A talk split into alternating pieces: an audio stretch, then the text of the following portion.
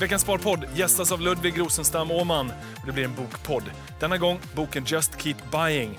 Och vi pratar både sparande, varför det är viktigare att spara mycket i början och optimera för avkastning senare. Och inte minst, hur ska man tänka kring investeringar? Varför månadssparande alltid funkar. Detta och mycket, mycket mer tar vi och reflekterar över. Och nu kör vi igång. Jag säger hjärtligt välkomna Sparpodden. Det blir äntligen en bokpodd igen. Jag säger varmt välkommen tillbaka Ludvig. Tack så mycket. Det är kul att ha dig här. Ja, det är väldigt kul att vara här. Alltid. Du, det, är alltid, det blir alltid bokpodd när vi snackar. Eh, vi är två boknördar som gillar att läsa och det brukar bli på temat aktier och börs och investeringar. Och även så denna gång. Mm. Vi, ska inte, vi ska inte testa någonting nytt. Utan, Nej, men det kanske kommer. Det vet man inte. Någon gång, mycket väl. Men nu har vi en ganska ny bok. Ja. Ska vi inte bara så här, först då, vilken bok är det vi har läst? Det är alltså Just Keep Buying av eh, Nick Maggiuli. Mm. Som, eh, ja, han är ju en aktiebloggare från början kan man säga. Och det jag tänkte säga var, om du tror, för oss svenska lyssnare, Sparpodden-lyssnare, hur många tror du känner till honom? Alltså det är svårt att säga. Jag har följt honom sedan 2017. Jag, jag skulle säga nog ganska få. Ja. Eh, jag kände inte till honom innan. Nej. Jag fick tipsat boken av dig. Mm. För du har ju följt honom under så pass lång tid. Sen eh, vet jag att han även liksom har följts av lite andra favoriter, Morgan Housel Ja, och sådär. Han är ändå ganska stor på Twitter och sådär. Ja. Men visst, det är ju amerikanska då, fin Twitter. Och det är någon typ av eh, så här, filterbubbla som jag har hamnat i. Så jag antar att alla Ja. kan det jag kan. Nej, och det, så är det ju inte. Nej. Utan eh, vi har vår egen filterbubbla här i Sverige. Mm. Men oavsett, det här är en ny bok. Eh, och vi brukar göra de här bokpoddarna där vi försöker liksom läsa, destillera den bästa informationen och så tar vi upp det här och diskuterar. Och jag tycker att den här boken, den har ändå ganska många bra poänger. Det finns en hel del diskuteringsvärt som vi kan ta upp här i podden, som vi kan skicka med till lyssnarna, Mm. som är helt klart värda att ta med sig. Men innan vi går in på alla de där, övergripande känslan av boken. Ja, men i och med att jag följt honom så länge så hade jag höga förväntningar. Alltså jag, eh, det är faktiskt han och eh, Morgan Housel som är de enda två som jag alltid jag läser allt de skriver. Och har gjort det under många år. Men eh, jag tycker att hans, eh, alltså hans aktieblogg, eh, eller hans sida då, av Dollars and Data, den är bättre än boken blev. Alltså jag, jag, det var min känsla i alla fall. Eh, för han, eh, jag hade kanske velat att han skrev den mer som The Psychology of Money. Alltså att det blev den typen av, nu har det blivit väldigt mycket en guide.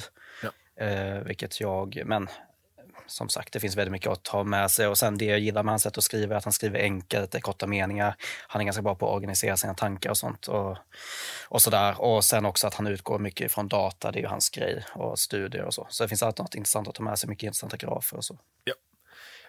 Rent spontant så var det min känsla också. Eh, jag känner inte till honom, jag fick den tipsat av dig. Jag litar på ditt omdöme. Va? Där kanske man får, får fundera en och två gånger. Reconsider.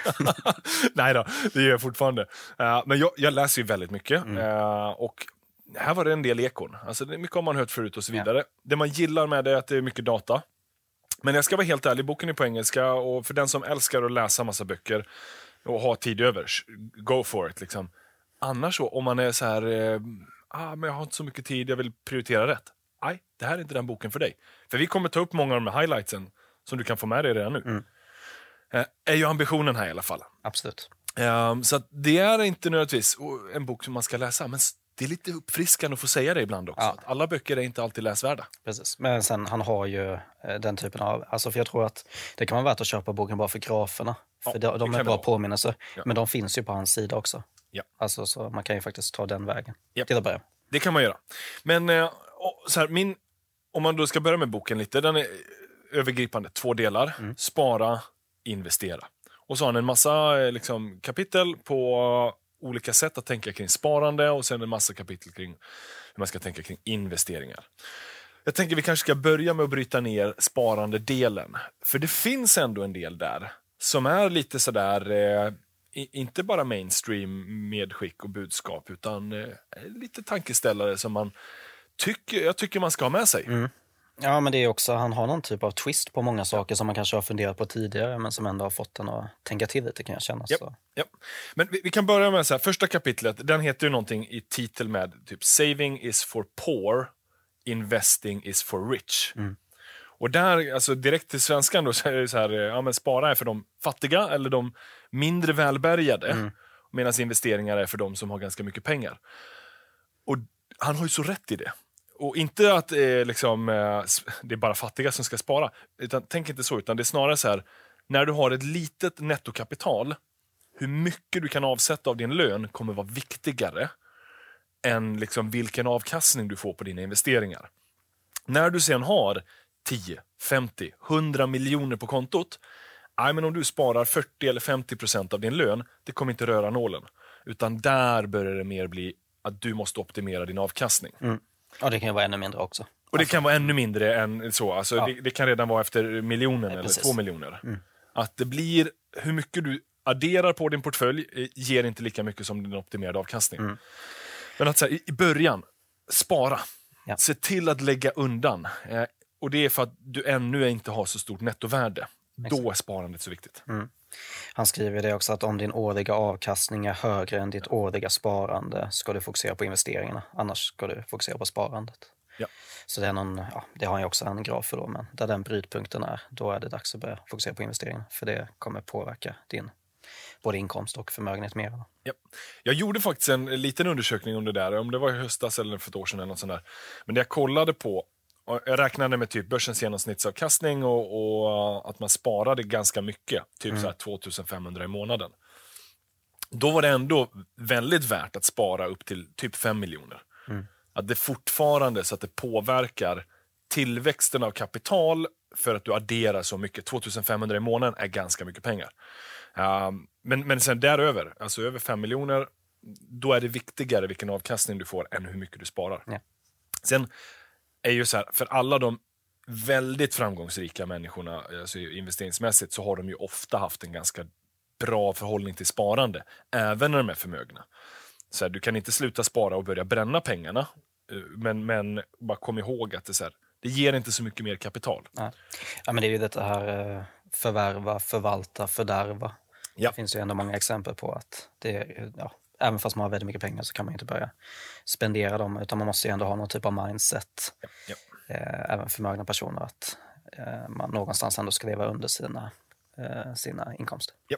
Och det, det här är ju vad han eh, pratar rätt mycket om, alltså att man ska leva under inkomsterna.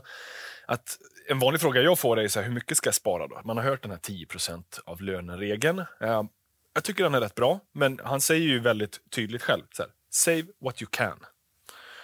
Det handlar inte om att det finns en unik regel som är helt perfekt anpassad efter alla eh, människor och alla framgångssagor, utan spara handlar det ju väldigt mycket om vad har man för egna livsstilsval, vad har man för egna förutsättningar, vilken ålder man är i, hur ser familjekonstellation ut.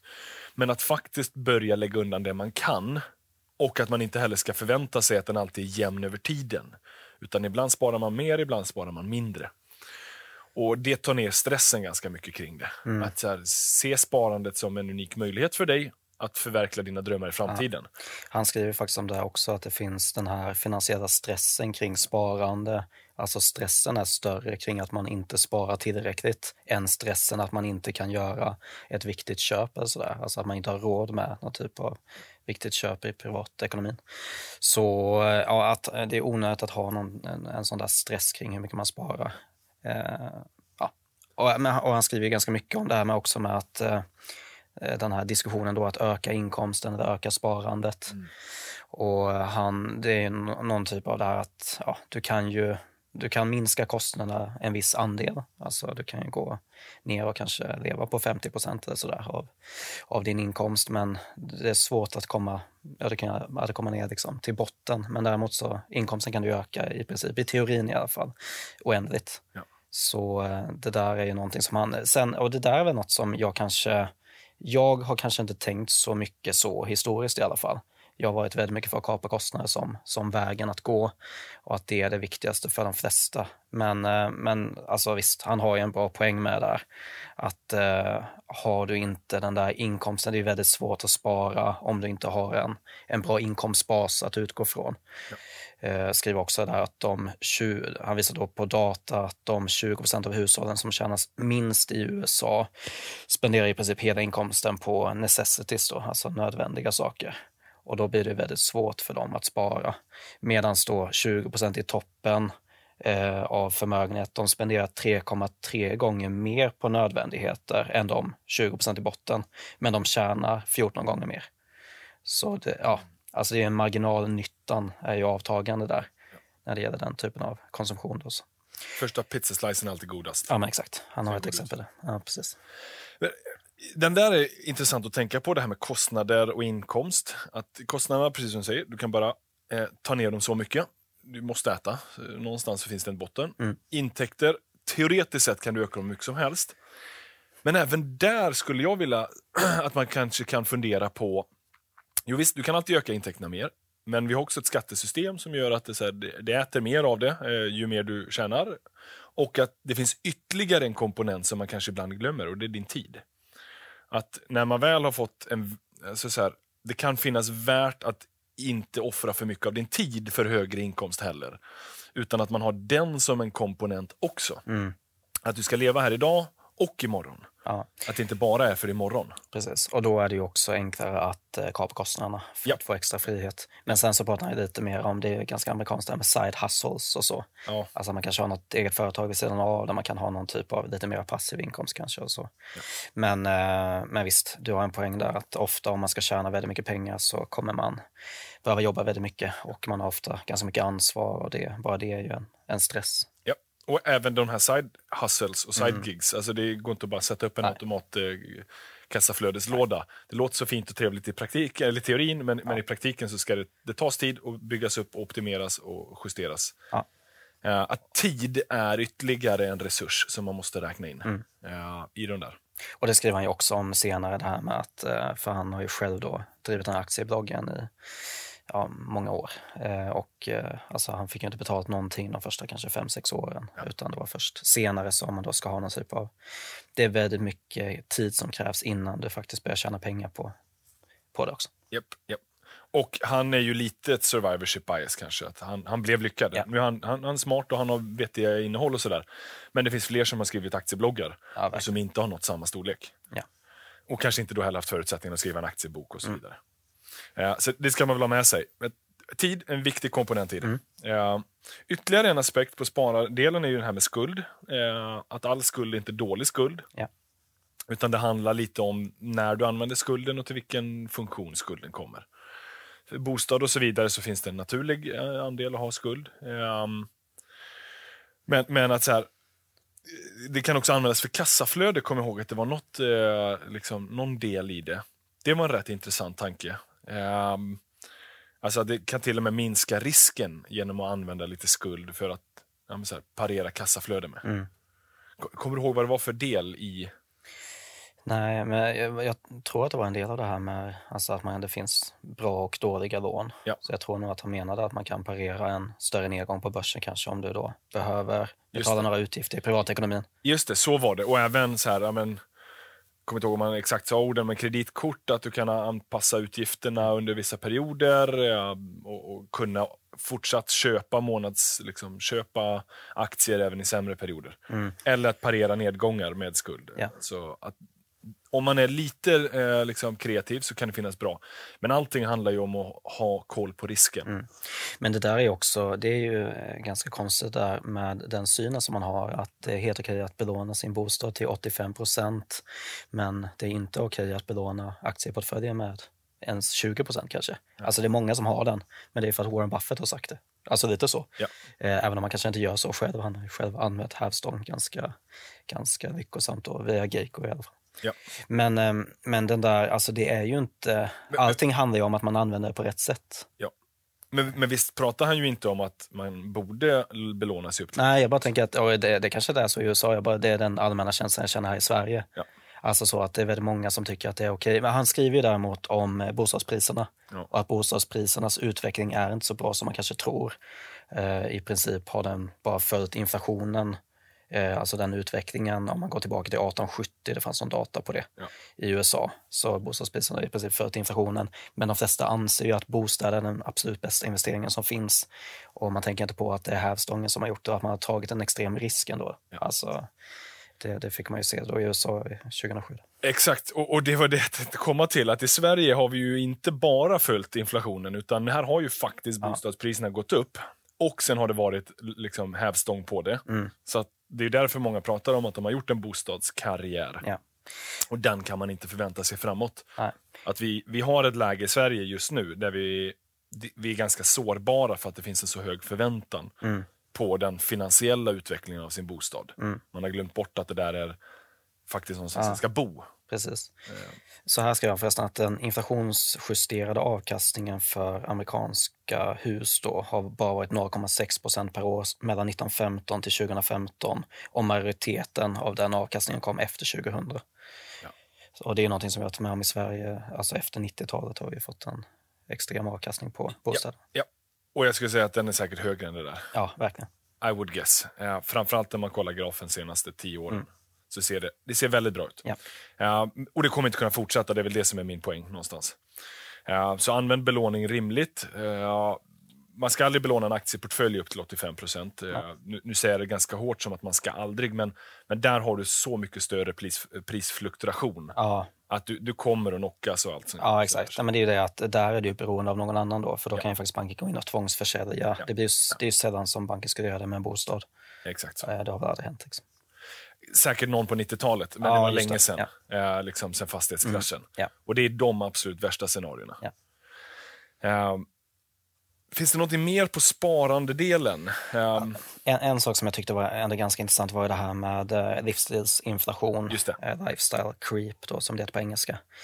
Men eh, han utgår ju någonstans ifrån 4% regeln när han skriver det här att om man vill då vill leva på 4% av kapitalet och höja det med inflationen, det är det som är 4% regeln Men då räknar han på hur mycket livsstilsinflation som är okej.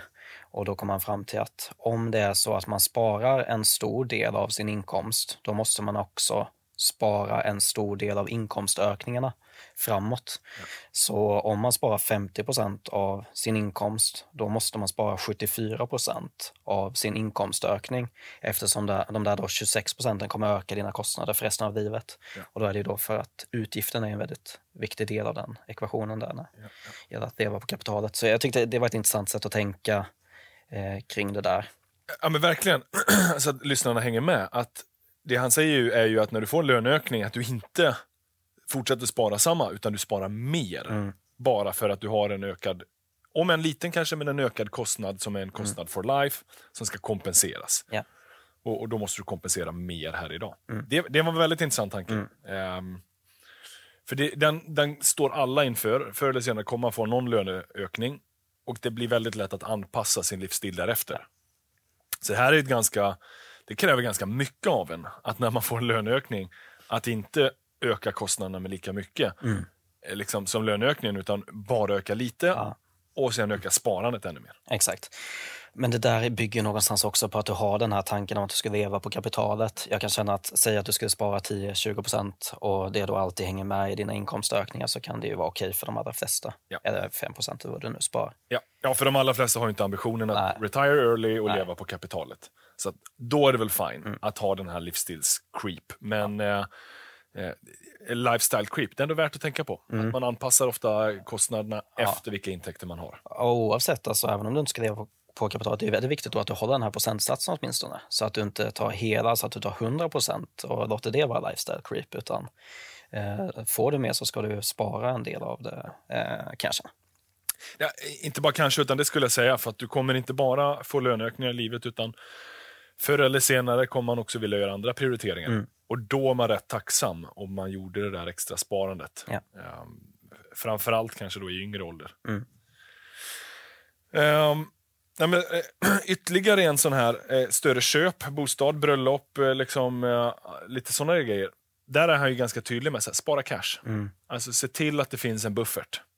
Och framförallt när du vet att du har några såna här, som alla kommer att ha i livet. Alla kommer inte gifta sig kanske, men, men om, om vi har de här stora liksom, utgifterna, så som bröllop, eller bostad, eller eh, liksom, någon större resa. I princip alla kommer väl ha träffat någon av dem i alla fall. Mm. Eller de flesta. Att man då faktiskt, när man sparar till det där, spara cash. Se till att det finns kapital nog för att täcka de där utgifterna. Eh, även om det är en tråkig investering, sparande inte ger mycket, så är den ganska viktig. Att Ja. det, inte, det inte nallas på de andra investeringarna Mm. som är för annat, mer långsiktigt. Han tar ju ganska bra exempel på det där, för han, han räknar ju på hur många extra månader det skulle ta att spara. Och då, eh, sen så har han ju, han kanske optimerade, alltså han försöker ju då hitta det optimala, så han går ju först över till att man investerar i obligationer ja. som ett alternativ och hur, när ska man då börja göra det? Men sen han kommer fram till att allt under tre år, då är det ju cash i princip. Ja. Eh, sen efter tre år kanske obligationer, Eh, det exemplet han tar sen att om man skulle investera i 100% aktier, om man ska spara i fem år, alltså 60 månader då, då kan det ta upp till 72 månader om man sparar i en 100 aktieportfölj. Så då får du liksom ett extra år av sparande om man då har kollat historiskt. Eh, ja, vet bara för att aktier kan falla så att säga. Precis. Så det här är genom, ja, eller, ja, genomsnittet tror jag var 67 månader. Ja. Eh, något sånt. Eh, ja, det... Nej, vänta, genomsnittet var nog faktiskt bra för aktier. Men, eh, men bara det där att det kan ju faktiskt hända någonting som gör att det faller rejält och att det kan bli liksom, till och med ett extra år av sparande. Ja. Och, och sen, det som man lockas av är ju att det kanske blir ett kortare Exakt. år. Alltså, visst, den här bostaden, jag kanske skulle kunna köpa den om två år ifall mm. börsen ger mig en god avkastning. Ja. Men vi kan inte räkna med. Nej. Det var faktiskt det var 54 månader i snitt, så det hade ju faktiskt varit bättre då i snitt. Okay. Men däremot, det är det värt risken. Liksom. Det är det som är den stora frågan. Ja, och det här är på fem år. Men mm. däremot har du någonting större du ska köpa om två eller tre år. Ja. Då är cash liksom king. Ja, och det skriver man, det är väldigt tydligt. Ja. Det är första delen i boken, mm. spara. Det finns en del vettigt där. Ja. Eh, framförallt lite mer så här eh, inställning kring sparande. Mm. Att sparande är en viktig del framförallt i början, få igång snöbollen, ränta på ränta-effekt. Ja. Uh, investeringsdelen sen, det är den jag kanske såg mest fram emot. Mm. Uh, alltså för, personligen känner jag mig ganska på banan med sparandet. Ja. Uh, här är det ju mer index, liksom mer månadssparande, inte så mycket aktier enskilt jag hade inte förväntat mig det heller. Jag blev ändå lite mm. besviken. Mm. Ja, men jag vet, det där passar ju mig be ja. bättre än vad det passar dig. Ja. Jag är ju, det här är lite...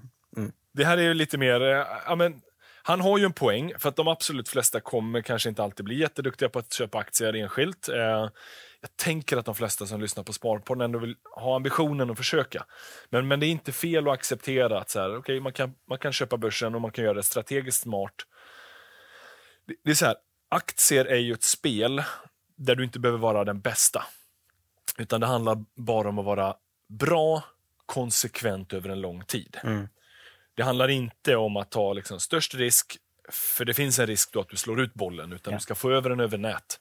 Varje månad, varje år, varje decennie. Mm. Ju längre du kan vara okej, okay, konsekvent, så får du ett fantastiskt resultat. Ja. Det är en oundviklighet att inte tjäna mycket pengar på aktier om man är tillräckligt långsiktig. Mm. Men om vi bara ska ta det här, han skriver då ganska varför du inte ska köpa enskilda aktier. Ja. Det är till och med namnet på ett kapitel. Men jag tyckte det var intressant, det var kanske en av de mer intressantare poängerna han har som jag inte har sett han skriva om tidigare. Men han menar att det finns två anledningar då. Och det ena är då det finansiella argumentet och det andra är det existentiella. Och det finansiella argumentet är dels då att han menar att 75% av världens fondförvaltare, de slår inte sina index. Och då, ja, det är ju som man då har sagt och hört många gånger tidigare, men alltså de här förvaltarna ägnar ju massor av tid, pengar och energi åt att försöka slå index. Och om de inte kan göra det, vad är det då som gör en själv så speciell så att man klarar av det? Ja. Det är lite den.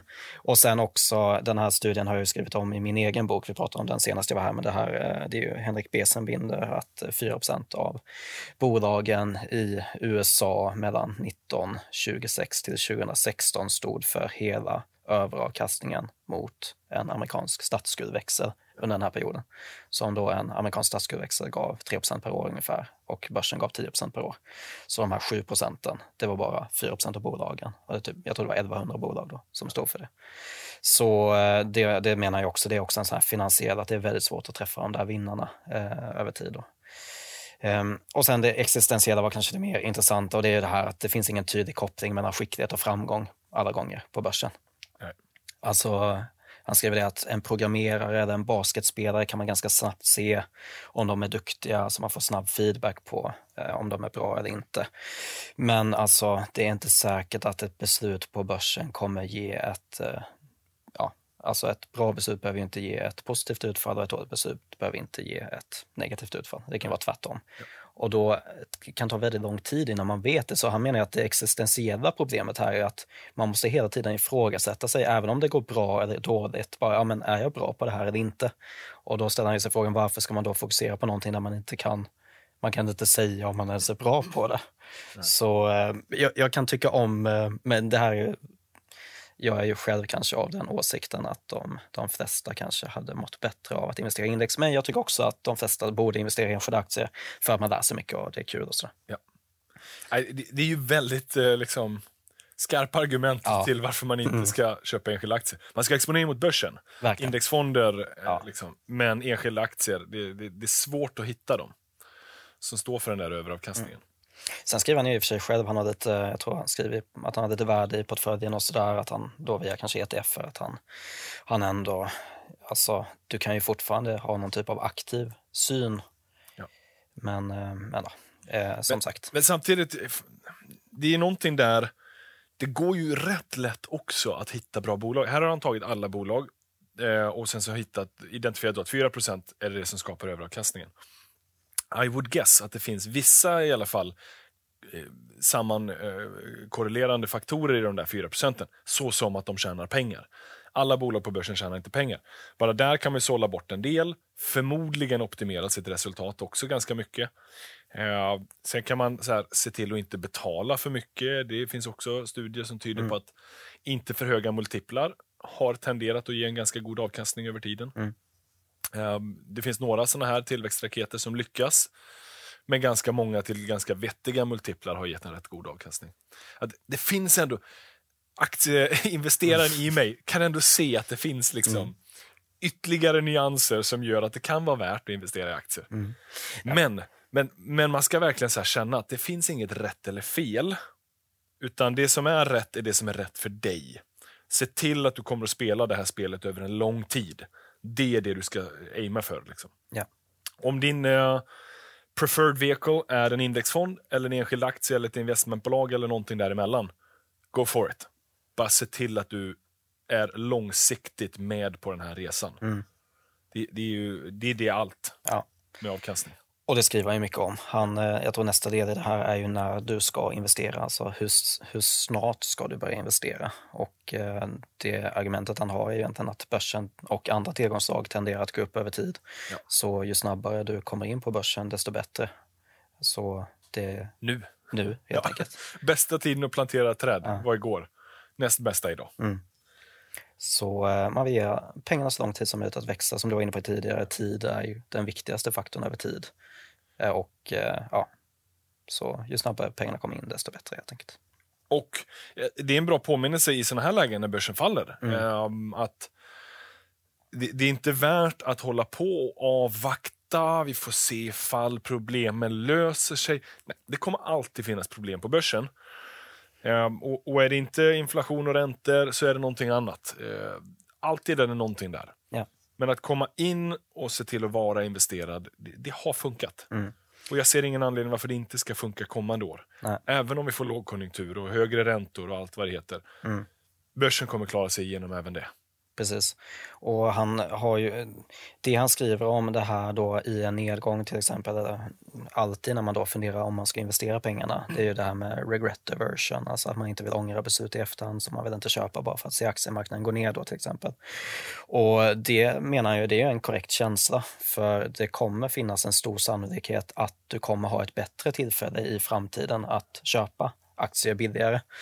Så han skriver att om man slumpmässigt väljer en dag mellan 1930 till 2020 så fanns det 95 procents sannolikhet att Dow Jones skulle stå lägre någon gång i framtiden. Mm. Eh, problemet är ju då bara att du behöver vänta länge och att, alltså du kan behöva vänta länge för då tar han exemplet att Dow Jones stod i 6547 den 9 mars 2009 och när den stängde senast under 6547 det var alltså i eh, april 1997, 12 år tidigare. Ja. Så då har du alltså väntat på 12, i 12 år och eh, den där alternativkostnaden då på att ha pengar, eh, en del av dina placeringar i cash är ju jättestor. Ja. Så eh, ja, det är... Det här, det här, var ju den kanske största medskicket jag hade Det har jag ju själv pratat om många Mm. gånger, men jag, han presenterade så väl med data. Ja. Det här att, om jag får säga med andra språk eller andra ord bara, är ju att månadsspara. Fortsätt med månadssparande. Mm. Vänta inte in att dippen blir större innan du köper. Ja. För visst, det kommer att vara en, eh, ett bättre köptillfälle, men det kan ta för lång tid och kosta dig för mycket alternativ avkastning. Mm. Att det är bättre att fortsätta månadsspara genom sådana här lägen. Att även om man nu känner att ja, men just nu när vi spelar in det här, det är slutet på april, inflationen bara rusar, räntorna i marknaden rusar, vi vet att eh, Riksbankens reporänta ska upp. Och alla tänker att så, här, ja, men det är no-brainer att börsen ska ner då. Ja, kanske är det det. Mm. Eller så är det kanske inte det. Saker kan hända. Fortsätt månadsspara. Ja. Försök inte vänta in det där perfekta läget. Ja, exakt. För du, du ska dels då ha rätt i att det ska komma och det ska komma i närtid och att du ska dessutom vara konsekvent att agera på det. Mm. Och inte missa just det där tillfället. Ja. Och det där skriver han ju väldigt bra om också. Han, han har ju det här Not even God could buy, eller could, uh, could win over uh, dollar cost averaging. Alltså inte ens Gud Ja, kan det. slå Ja. ja. månadssparande. Ja. Och han, han, han tar ju då exemplet att om man hade Antingen så har man då månadssparat 100 dollar i månaden över 40 år eller så köper man, alltså man lägger, man sparar fortfarande 100 i månaden men man lägger dem i cash tills det kommer en dipp på börsen. Och då skriver han, men ja, jag kommer till och med göra dig till Gud i det här exemplet. Alltså du kommer veta exakt när botten mellan två eh, dippar är, alltså mellan en, eh, en, när nedgången börjar tills man är tillbaka igen. Och eh, även om man då har den kunskapen så kommer man fortfarande inte slå att eh, månadsspara över tid. Så även om du kan tajma börsen perfekt och bara köpa när den står som lägst över den här tidsperioden så kommer det ändå inte slå eh, att bara månadsspara över tid. Eh, sen finns det klart vissa perioder då det hade gjort det. Alltså det, det beroende på hur börsen har gått och sådär. Alltså gör man det inför en, inför en eh, kris eh, då när börsen går ner under många år så kan det vara bättre då att bygga upp kassa eh, och sen köpa dippen. Men Men det är kortsiktiga perioder. Alltså, Exakt. Ja. långsiktigt eh, är eh, månadssparande bättre Mm. än att ha en kristallkula som berättar för dig när du ska köpa. Mm. Alltså det är, faktiskt, det är bättre än Gud att Ja. månadsspara över en längre tid. Mm. Rätt intressant exempel. ja, verkligen. Ytterligare en bra poäng är ju det här med volatilitet. Mm. Att man inte ska försöka undvika det. Eh, det har ofta kostat mer. Och att volatilitet är delvis en nödvändighet. Ja. Att det, det är en del av avkastningen, att det ska svänga en del. Mm. Och eh, nu behöver man påminna sig, för att nu är det volatilt. Ja. Och det är nu du förlorar pengar. Att man då, när det gör som ondast, nu blottar jag mig själv hur jag sitter och, och liksom pratar i huvudet, men att det är nu det är eh, liksom en del av avkastningen. Mm. Övertyga sig om att den här nedgången är för mig ett bra inköpsläge och en del av den nödvändighet för att det har gått upp historiskt och det ska gå upp ännu mer Mm. förr eller senare. Ja. Och det där, Morgan Housel skriver ju bra om det. Ja, Alltså ja. volatilitet är priset du betalar. Så han menar att allting som är värt någonting har ett pris och när det gäller investeringar så är det ju inte, du betalar inte i kronor och ören utan du betalar i ångest och eh, tvivel över din strategi. För det är verkligen i nedgången då som man börjar tvivla över den strategi som man har. Men eh, ja, nedgångar är alltså normala och det skriver, ju, eh, skriver han ju om också här att om man kollar då på S&P 500 sen 1950 så har eh, eh, snittnedgången per år har varit eh, 13,7 procent och medianen har varit 10,6 procent. Så hälften av åren har börsen gått ner mer än 10,6 procent och hälften har gått ner mindre än 10,6 procent. Men det är alltså ganska stora nedgångar som du ska kunna hantera varje år. Då. Ja, alltså in, intraårs eh, Ja, nedgång. precis. Så från toppen på börsen ned till, Ja. till, till den bottnar ur. Och, och det här är för, för många som bara reflekterar över en historisk, så här, ja, men hur många år har börsen gått upp i rad Mm. eller någonting sånt. Ja, men då har du mätt kalenderår. Ja. Och under de där kalenderåren kan det ju vara fyra månader i fall, Mm. eller sju månader. Ja. Och sen så hinner det studsa tillbaka. Exakt. Att, så här, det, det kommer att komma dippar hela tiden. Mm. That's just name of the game. Ja, och det där är ju viktigt att eh, komma ihåg då och han, han skriver ju det här också. Det, det är som sagt det är väldigt mycket bra data på saker men, också då det här med krisinvestering eh, eller vad man ska kalla det. Alltså när börsen går ner mycket då har du ju en bättre avkastningsförväntan framöver. Och det har han också exempel på hur avkastningen har varit de kommande tio åren efter en nedgång på eh, 30 procent till exempel, eller på 50 procent. Och eh, eh, den, den har ju varit mycket bättre då i den där typen av perioder. Så, eh, så det ska man komma ihåg att man ska ju inte fly från börsen eller sluta investera när det går kraftigt neråt. Utan det är faktiskt, historiskt har det i alla fall varit ett bättre tillfälle att Ja, alltså om, om börsen ger 8% i genomsnitt per Mm. år och så plötsligt har den halverat sig, Ja. då ger den ju eh, 16 Mm. liksom, per år under de kommande åren. Mm. Nu är det säkert eh, någon som slår mig på fingrarna med matematiken där, för procent är inte så enkla. Men jag tror att man greppar min poäng i Mm. alla fall. Eh, att efter en nedgång så är ju den här genomsnittliga förväntningen framåt betydligt mycket bättre. Ja. Om det bara liksom blir så som det ska vara tänkt att det skulle bli. Mm. Den kan ju dessutom bli bättre än det. Eh, ibland vissa perioder ger börsen ännu mer än 8 Mm. Nej, efter en nedgång, det sista du ska tänka på är huruvida du ska sälja. Mm. Utan allt det du ska lägga fokus på efter en nedgång, det är ju dels att jag har rätt aktier eller fonder i min portfölj. Det är aldrig fel att ombalansera. Det säger han ju även här, att sälj, det kan du göra för att rebalansera, komma ur en förlust. Mm. Eller om du nu ska leva på pengarna. Ja. Men vi säger att leva på pengarna inte är ett alternativ.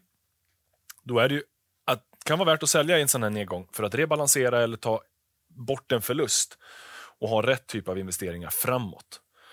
Eh, Men det sista du ska tänka på är sälj, utan snarare har jag rätt aktier?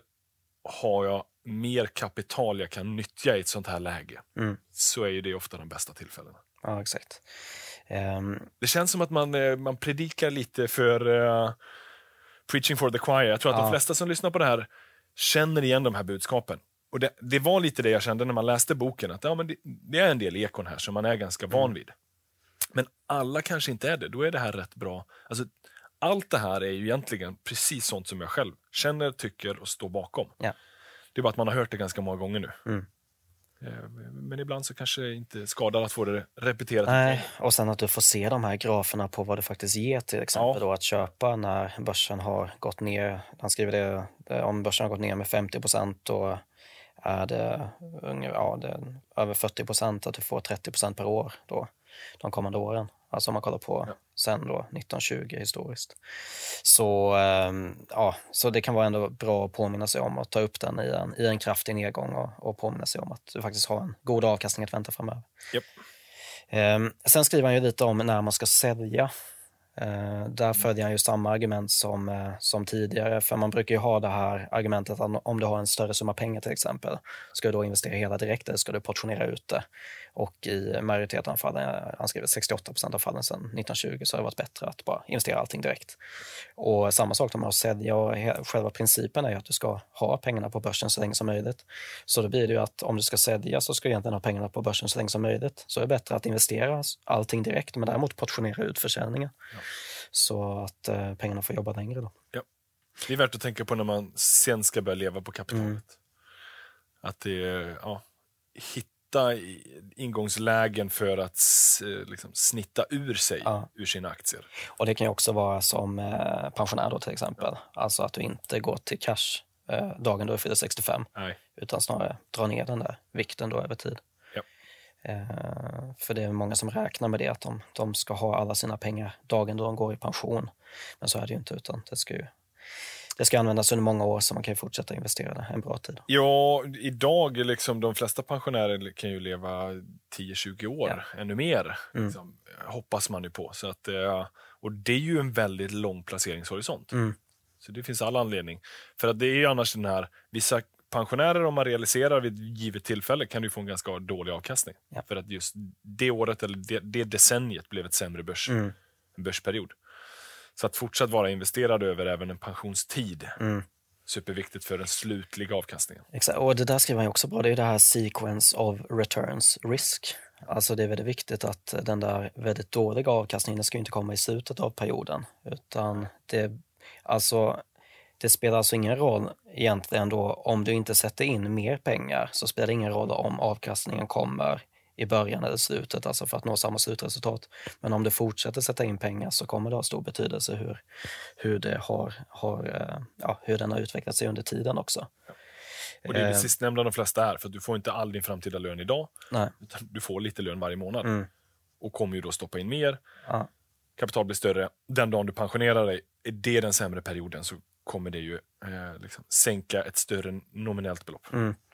Och det, det jag tyckte, för han, han tog det här som ett exempel då, att eh, alltså hur stor tur, alltså vilken faktor det är.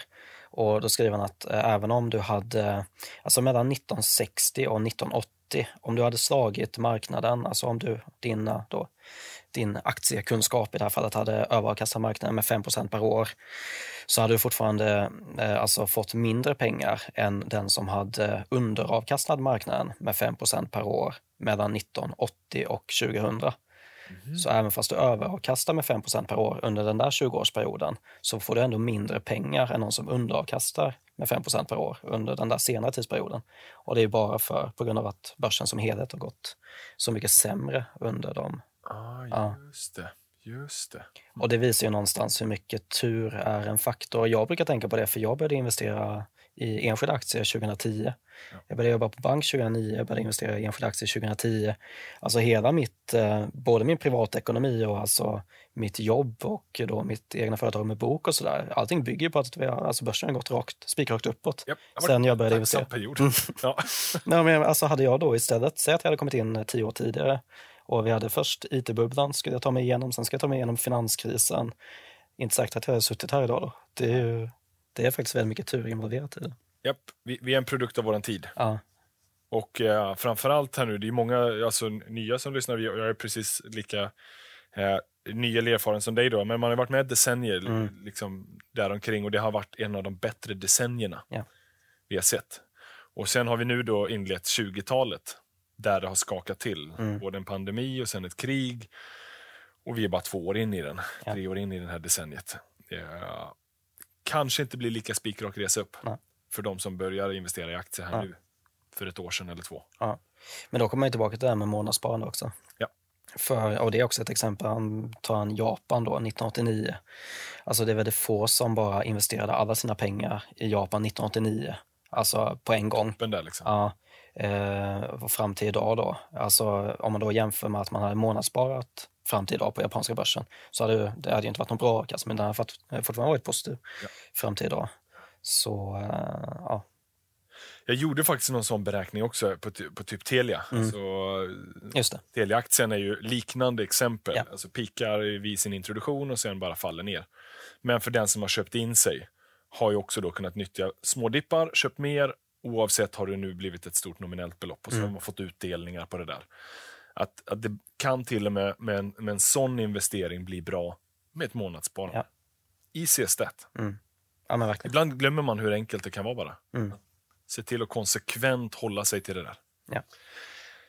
Är det någonting i boken som du känner, uh, oh shit, det här håller jag inte med om alls? Det här är tvärt emot vad jag eh, tycker, tänker och står för. Inte helt och hållet. Det, alltså, vi är ju ganska så, vi har ju, jag har ju tyvärr, måste jag säga då, kanske, att jag, jag har ju ganska mycket hans typ av tänk kring Ja.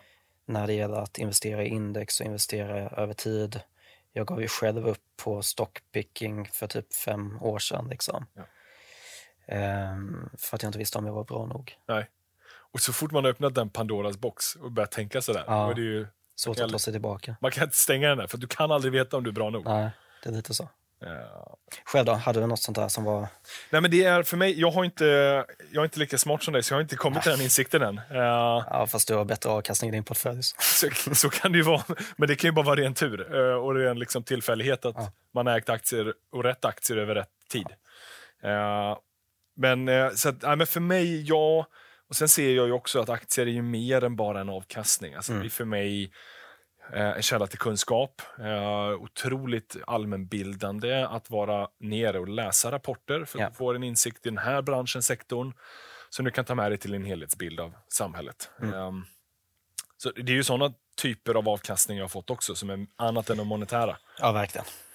Och det, det tror jag du har fått också, för Ja, att precis. så mycket om ja, exakt. Och jag skriver ju om det i min bok också. Eh, Alltså att det här att, ja, alltså bara för den sakens skull, att eh, börja att investera i enskilda aktier Ja. Och kanske egentligen att du ska ha en ganska stor andel, för då är, du tvingas läsa på om bolagen och du tvingas följa kvartalsrapporter och det, det är extremt lärorikt. Yep. Och sen så finns ju allt det här andra med det mer filosofiska och börspsykologi och makro. Det, det tar ju aldrig slut, så det, det är ju väldigt eh, givande ja. att vara på börsen. Liksom. Ja, och, och, är det någonting jag saknar då i den här boken så är det ju just diskussioner kring alltså, så här, börspsykologi ja, och hur vi som människor ja. agerar och tänker och i kollektiv. Att det här är, det är väldigt fokuserat på investeringar, på, mm. på sparande. Ja. Eh, som instrument. Men vi är inte instrumentmänniskor utan högst felande och ibland så har vi tur och, och ibland så blir det bättre än vad mm. man förväntar sig. Och, mycket är ju akademi eller liksom studier på hur det har varit. Jag är lite allergisk mot sånt också mm. för att eh, tiderna förändrar sig. Och det, det är lite, ett, ett, medelvärde är ju vad en, ofta en studie ja. träffar. Ja, det ska man ha med sig. Den är ofta inte så bra. Den är inte helt liksom, eh, så som verkligheten ser ut. Utan verkligheten är väldigt mycket mer liksom, spridd mm. än ett medelvärde. Precis. Men det är mina tankar. Eh, annars så här, det, det, är en bok eh, som du kommer att få lära dig mycket vettig information. Mm. Det där är ett bra citat förresten. I teorin är teori och praktik samma sak, men i praktiken är det inte det. Nej, nej precis. Är Yogi Berra. Ja, just det. Ja. Ja. men, eh, men det jag tänkte på där också, för det håller jag med om, han borde ha skrivit mer om behavioral finance, för jag vet att han kan mycket om det, för han har skrivit om det tidigare. Ja, okay, och också, alltså han, bo, han har ju, han, det här är ju ganska mycket en nybörjarbok om man säger. Alltså han hade ju kunnat skriva mera om olika aktiestrategier. Ja, ja. Han hade ju kunnat gå djupt på datan på till exempel momentum eller värde. Han har ju varit stockpicker själv. Han skulle kunna skriva mera om enskilda aktier på det sättet. Ja. Han kan ju fortfarande komma till slutsatsen att ja, det här är inte något för mig, men det här är strategier som har funkat. Så jag tror att han skulle kunna skriva en mer avancerad bok kanske. Ja, ja det hade varit intressant. Spännande. Mm. Men, men det är mycket behavioral finance som han har lämnat lite vid sidan. Mm. Ja. Men han kanske har läst 101 tankar om aktier och tänkt att det finns redan. Där. Eller The Psychology of Money kanske. Eller Psychology of Money, kanske mer. Mm. Ja. Eller Pengarnas psykologi, ja, kanske läst den svenska ja, varianten. Man vet aldrig. Ja. Som du har översatt. Ja, exakt. Nej, du, eh, Ludvig, eh, alltid roligt att göra en bokpodd med dig. Kul. Böcker är en fantastisk källa till kunskap. Och eh, har man en gång läst det så har man ju liksom fått kunskapen, men sen ska man börja praktisera den också. Men det är rätt tacksamt, jag som gillar att läsa, en del av det där, att börja praktisera det, är ju att ta ett samtal, reflektera kring innehållet. Mm. För att se vad som fastnar och vad som funkar för mig. Uh, så att, uh, alltid otroligt tacksamt att reflektera med dig. Och jag hoppas att, uh, eller jag tror att lyssnarna fått med sig en hel del bra också. Ja, ja men det hoppas vi. Och ja. det blir fler böcker. Det finns ja. många fler mm. att läsa. Vilket är härligt. Ja, det, är det tar aldrig slut. Ludvig, stort tack för denna gång. Tack så mycket. Och till er lyssnare, ni vet att vi ses och hörs igen nästa vecka. Hej hej!